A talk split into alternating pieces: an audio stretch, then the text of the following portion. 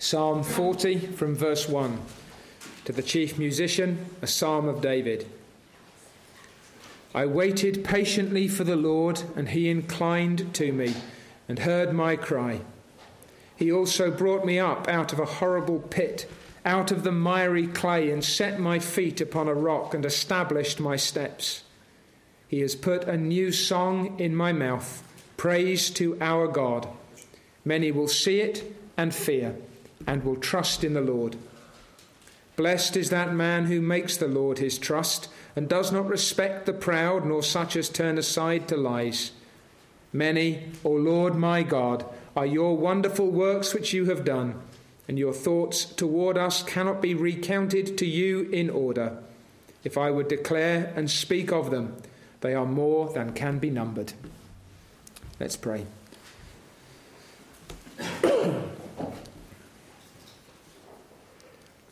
O God, what love you have shown us, what mercy you have bestowed, what grace you have poured out, and what should our poor hearts be doing and feeling and speaking this night, if not praise to you? Lord, will you make us conscious again, more accurately, more clearly, more deeply, more richly, more feelingly conscious of those mercies bestowed? And the privileges that belong to us as your beloved children, that we may, as we come to the table later, as we hear your word preached now, find our hearts truly lifting heavenward to praise you for your great salvation. In Jesus' name, Amen. this psalm is a song for a great choir the Lord Jesus could be considered the chief singer.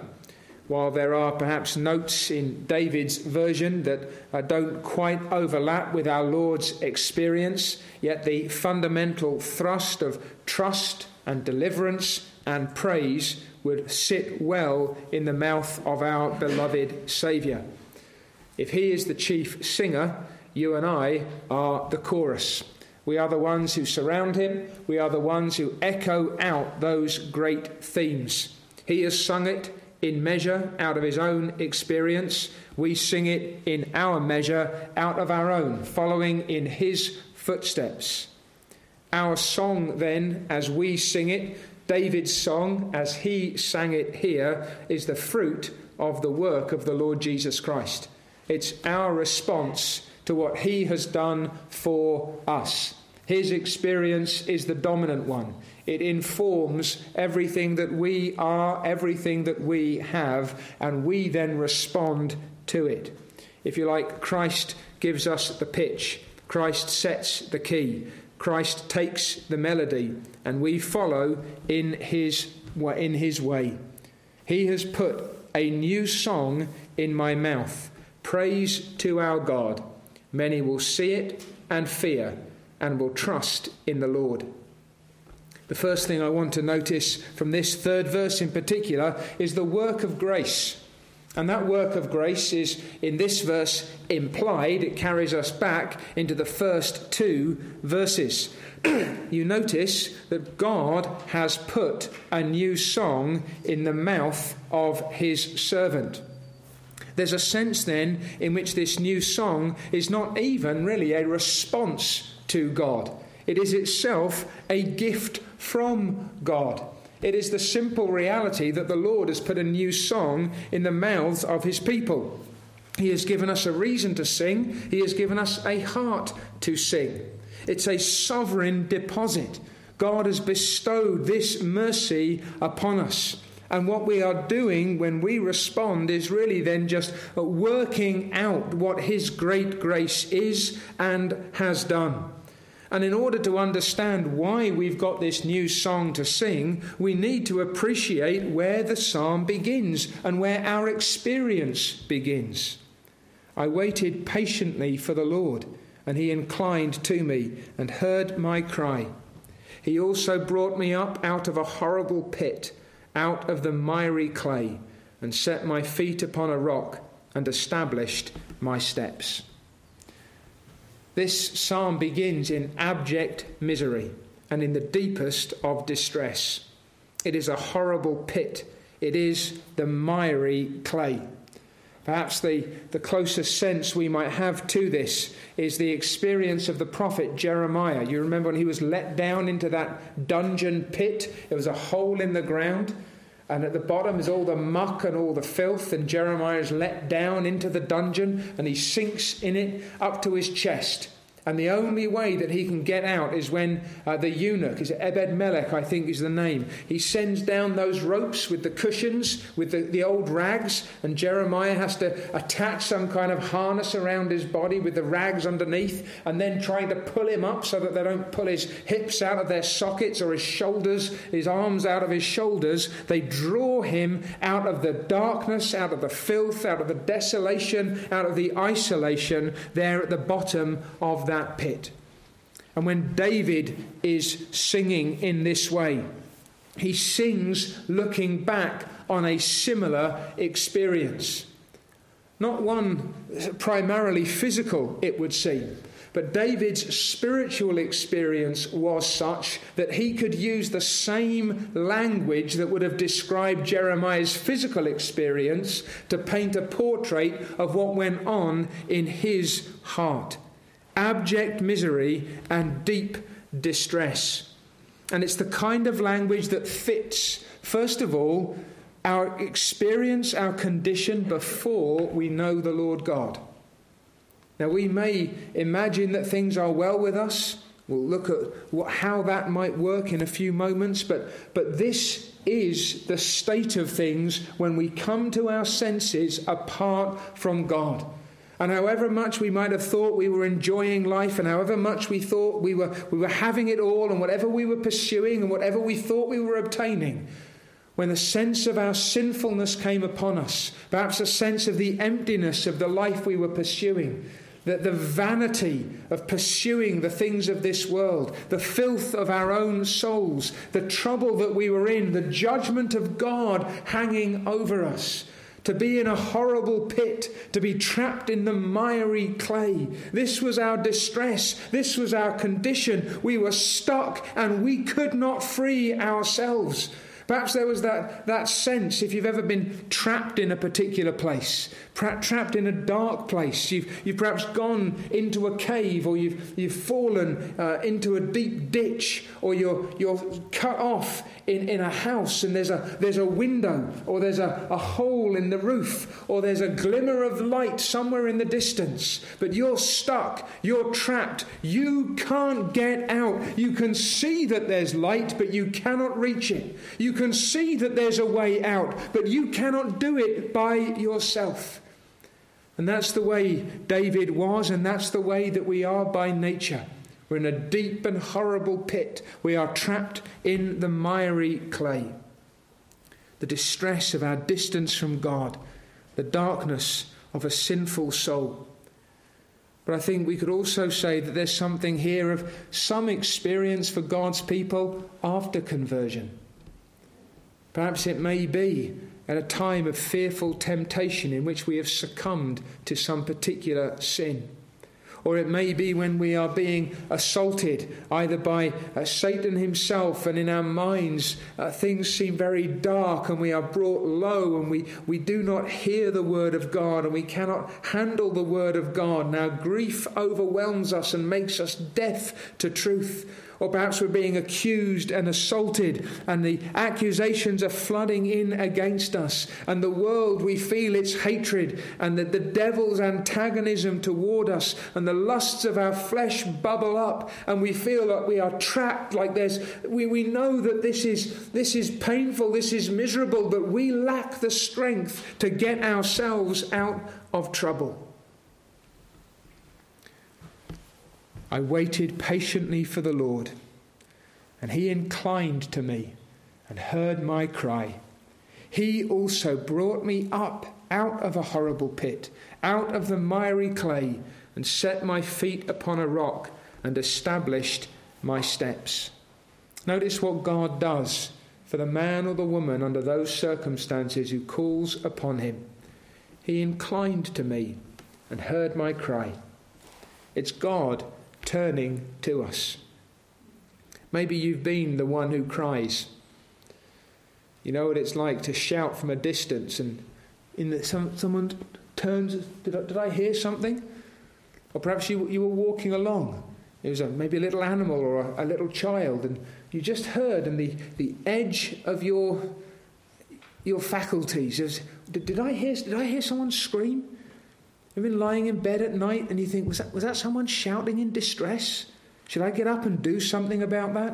And what do you, you turn your ear, you incline, you go looking. What's taking place? This is what God does when, as it were, the cry of the needy reaches his ear. He hears the cry, he pays attention to the sobs of distress that arise out of the darkness. And he lifted me up. He brought me out of a horrible pit, out of the miry clay. I had not the strength to get myself out. I had not the reach to lift myself up into safety and brightness and cleanness and light. But like the man who let down the ropes and made sure they were bound around Jeremiah, you notice the tenderness. He could have pulled Jeremiah to pieces. But no, the Lord, in His mercy, in His kindness, He wraps you up in such a way that when you are drawn out, you come out whole. He pulls you out of that desolation pulls you out of that isolation into light and into life. And then he set my feet upon a rock and established my steps, put me on solid ground, gave me something to stand on, rather than the, the, the trapping muck and mire of the pit. Now I know where my feet are. I have solid ground and a straight path. Is this not a picture of salvation as a whole? Isn't this what God has done for you, Christian brother or sister?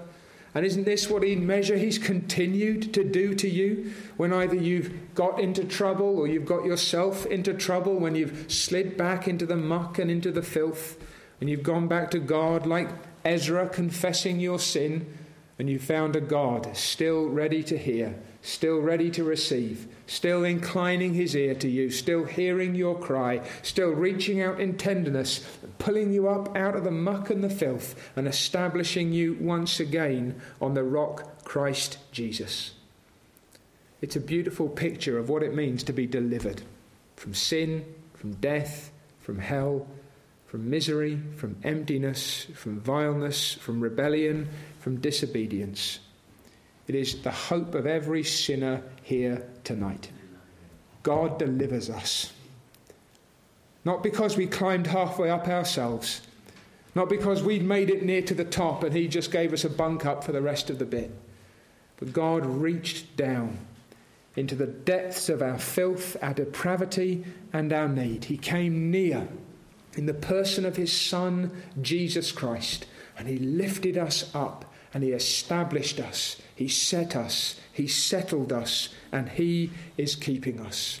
My friend, God delivers sinners like us. And if He hasn't yet delivered you, call upon Him. For the Lord inclines to the one who cries. You wait for Him. You go on looking to Him. You call upon God. He loves to hear such cries, and He is ready swiftly and completely to bless. And so he has put a new song in my mouth. That he has put is the language of grace.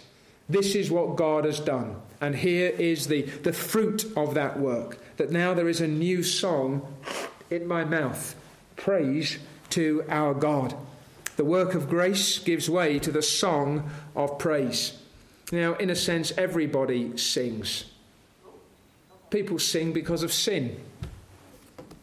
It's the roar of ungodliness. The scriptures speak of the song of the drunkards. You know it, you may have sung it yourself at some time.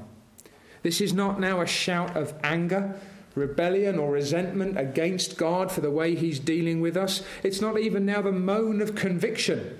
That was the cry that went up from the pit. It's not certainly a howl of despair because God has drawn us out and He set our feet upon the rock. No, the call of prayer now gives rise to a song of praise, and I should say too, not a mumble of misery. God has put a new song in the mouth of his people. We have been redeemed. We have been delivered. We were lost, but we are found. We were in darkness. Now we are in light. We were far from him. Now we are in his embrace. We were down in the pit, and now our feet are upon the rock. All is well with our souls. A new experience then gives rise to a new song. And every fresh understanding of the way that God deals with us in our need should give rise to a fresh expression of praise. Before we didn't know, and so we couldn't sing. But grace has loosened our tongues. We've got something to say about God and about His goodness. It's to our God that we sing, and it's a song of praise. Before we were singing in a minor key. Now we sing in a major key. We've got some one or two lovely tunes in our hymn books that do that so well. And often they're attached to hymns that are crafted around it. I think of one, six lines. The first three, I think it is, they're in a minor key, and there's an expression of contrition, of need, of dependence. And then there's that shift, and you're lifted up and there's a major key because what you've got now is a response to what was going before. Yes, this was true, but now this is the case. And the psalmist is saying, That's my life. Before I was singing in a minor key, but now God has given me this song of triumph, this song of joy, this song of praise because I am singing to our God.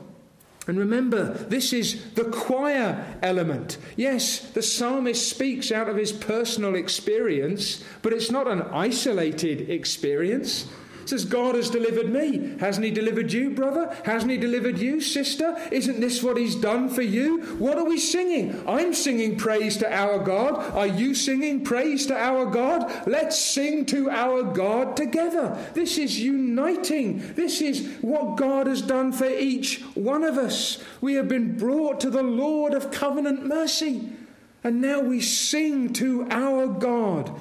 It is praise to him who has delivered us. What do we sing about? To whom do we sing? A God of might and of mercy, of pity joined with power. We sing of his loving kindness in Jesus Christ. We sing of his glory in salvation. We praise the glory of the grace of God. And there are portions, are there not, of our New Testament, let alone of psalms like this in the Old, where you have that almost hymnic, poetic quality. You have those bursts of praise at the beginning of some of Paul's letters. You have those heights of expression when Peter is thinking of what God is to his people. You have that lifting up, you have that profound awareness that, on the one hand, makes you realize where you've come from, and on the other hand, lifts you up to where you will be and shows you where you are on that path of the just that shines brighter and brighter unto perfect day. And there's this thrill of joy that enables a Paul or a Silas to sing in prison, for God is their God.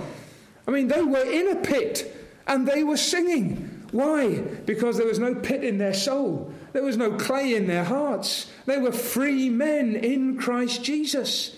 And so, even in the midst of sorrows and distresses, the saints glorify God because He is God to us. He is God for us. He has delivered us. He's brought us to Himself. He's lavished His kindness in Jesus upon you. You are His, and He is yours. The work of grace gives wrong rise to the song of praise. Can you sing?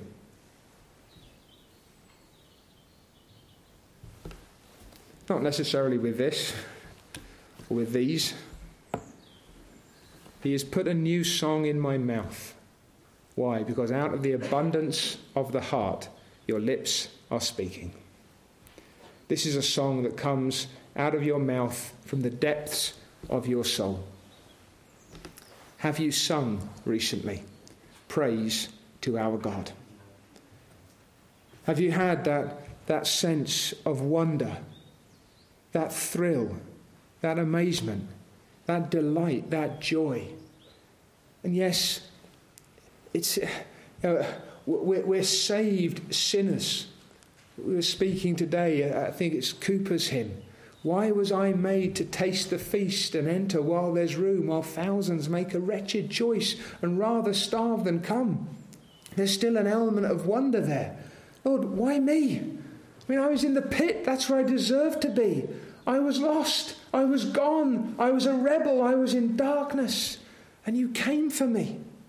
I didn't even know to cry out until you shone your light upon me. But when I did, you inclined to me, you heard my cry, you lifted me out of the horrible pit, out of the miry clay, you set my feet upon a rock, you have established my steps. Why are we robbed of this song of praise to God?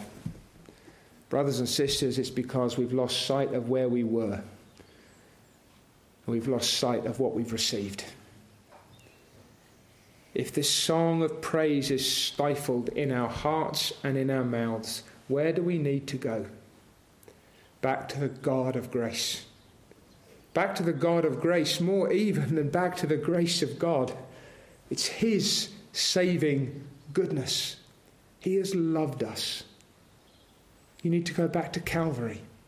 You need to go back again to the cross of Jesus Christ. You need to go back to the one who hangs bleeding and dying who stoops down into the darkness and misery of the pit and lifts us up, though he himself suffers and dies.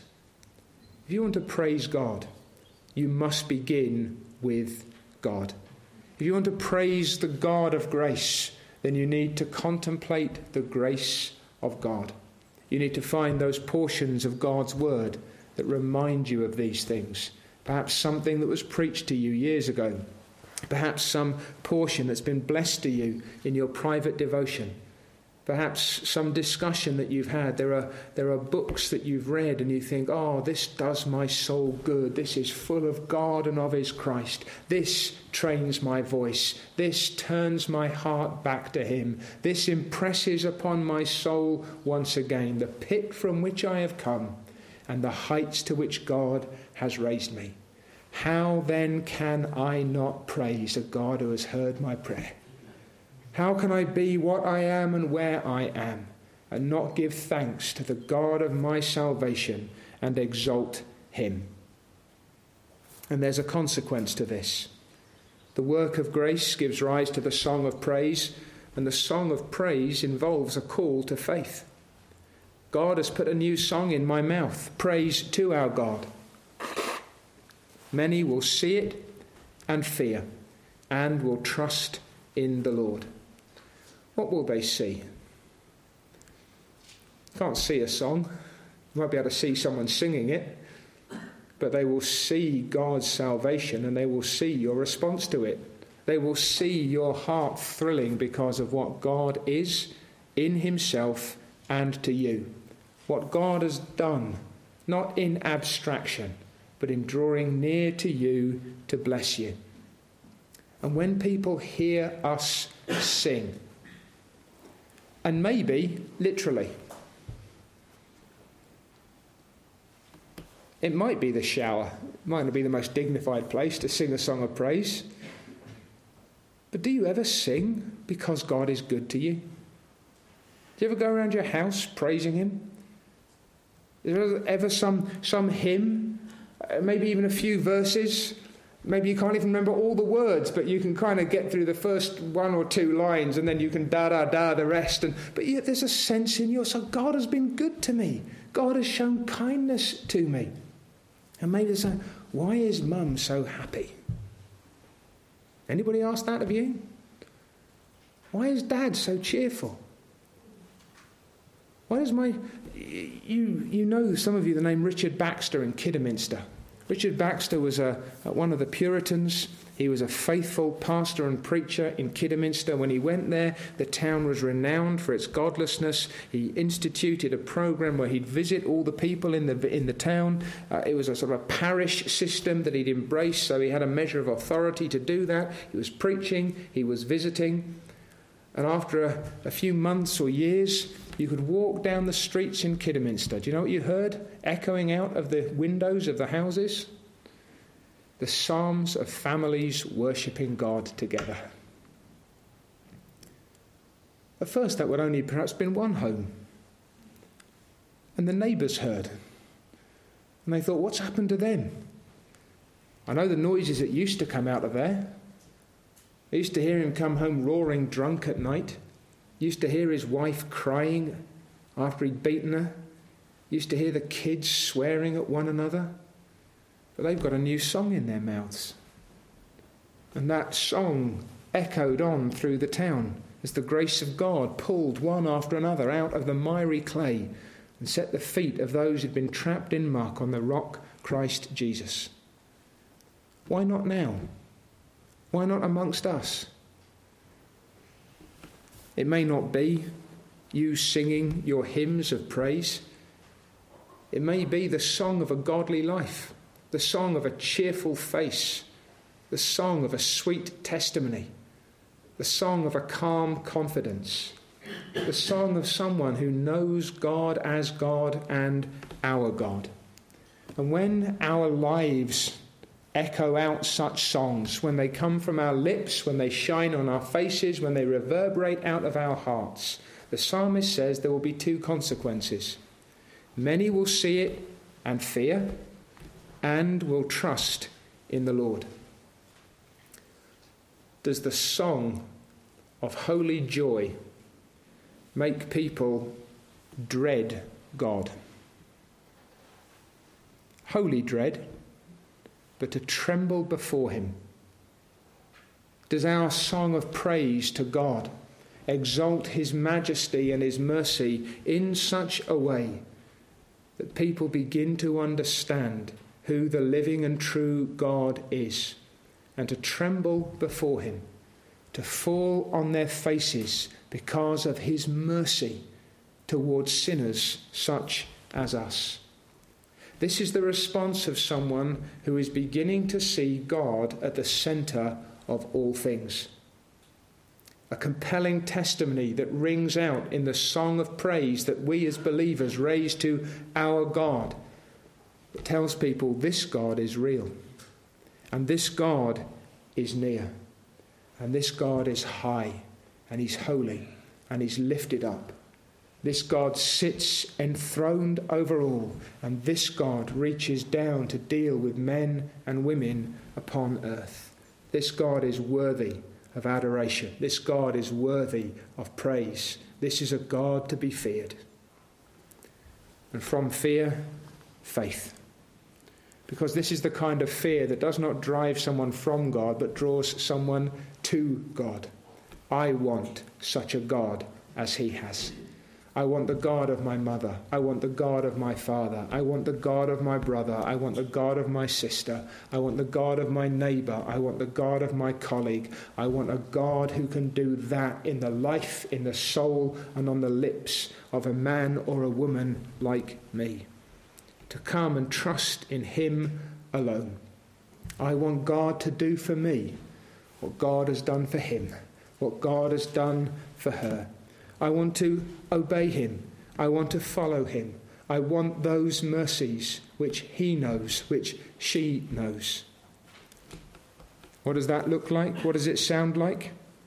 Blessed is that man who makes the Lord his trust and does not respect the proud, nor such as turn aside to lies. Many, O Lord my God, are your wonderful works which you have done, and your thoughts toward us cannot be recounted to you in order. If I would declare and speak of them, they are more than can be numbered. Sacrifice and offering you did not desire. My eyes you have, my ears you have opened. Burnt offering and sin offering you did not require. Then I said, Behold, I come. In the scroll of the book it is written of me. I delight to do your will, O my God, and your law is within my heart. It's a life of fear. It's a life of faith. It is eminently Christ like.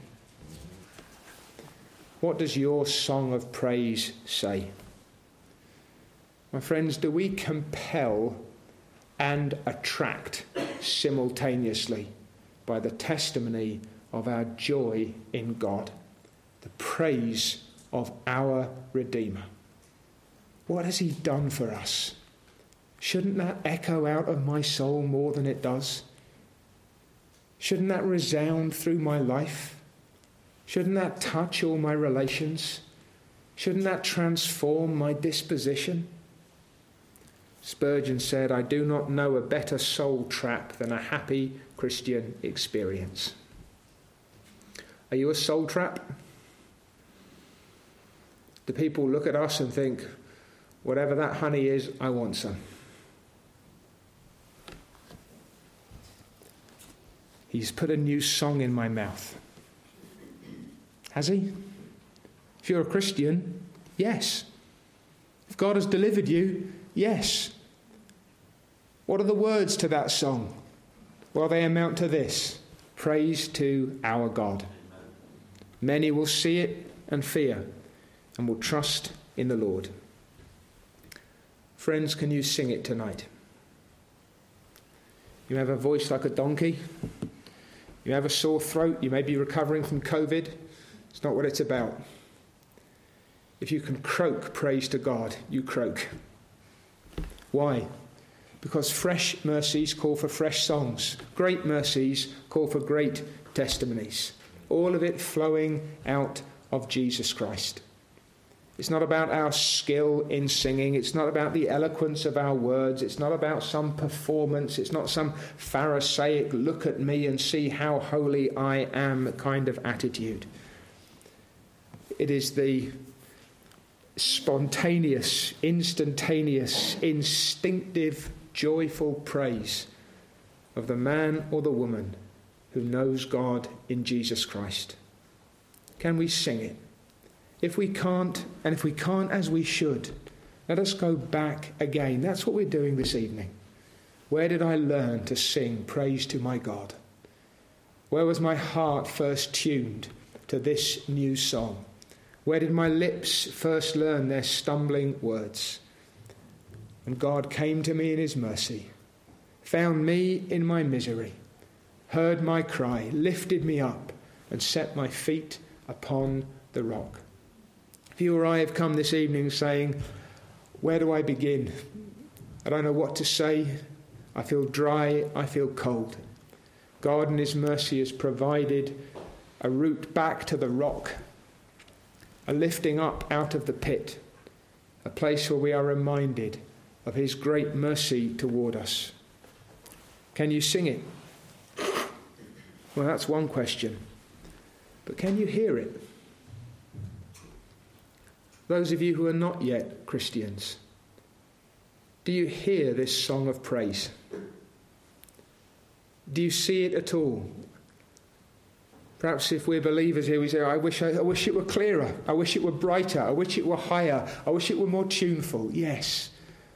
But is there nothing in the lives of God's people here that tells you that God is good and worthy of praise, worthy of honour, worthy of our adoration, worthy of our service? When you see this, when you hear this, do you fear? And do you have faith? Do you tremble? and trembling trust? Do you come to this God? Do you say, as you can and as you should, even this moment, I now am in the pit, I am in the miry clay, I am lost and I am in need? Perhaps as Christians, even tonight, you and I need to hear this song echoing out from another heart and another mouth. Yes, that's my God. That's my reminder. That's my testimony. That's our God. And He lifts us up and He sets us down. And out of fear and out of faith, we come again to sing a new song praise to our God. Amen.